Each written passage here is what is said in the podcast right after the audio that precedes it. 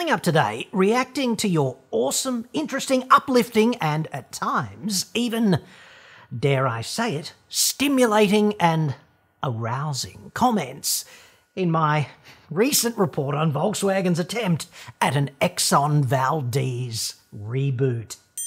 Now, if you know not what I'm talking about here, click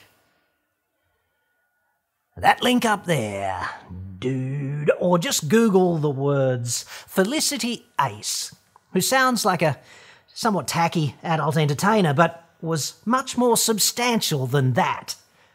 Up until recently.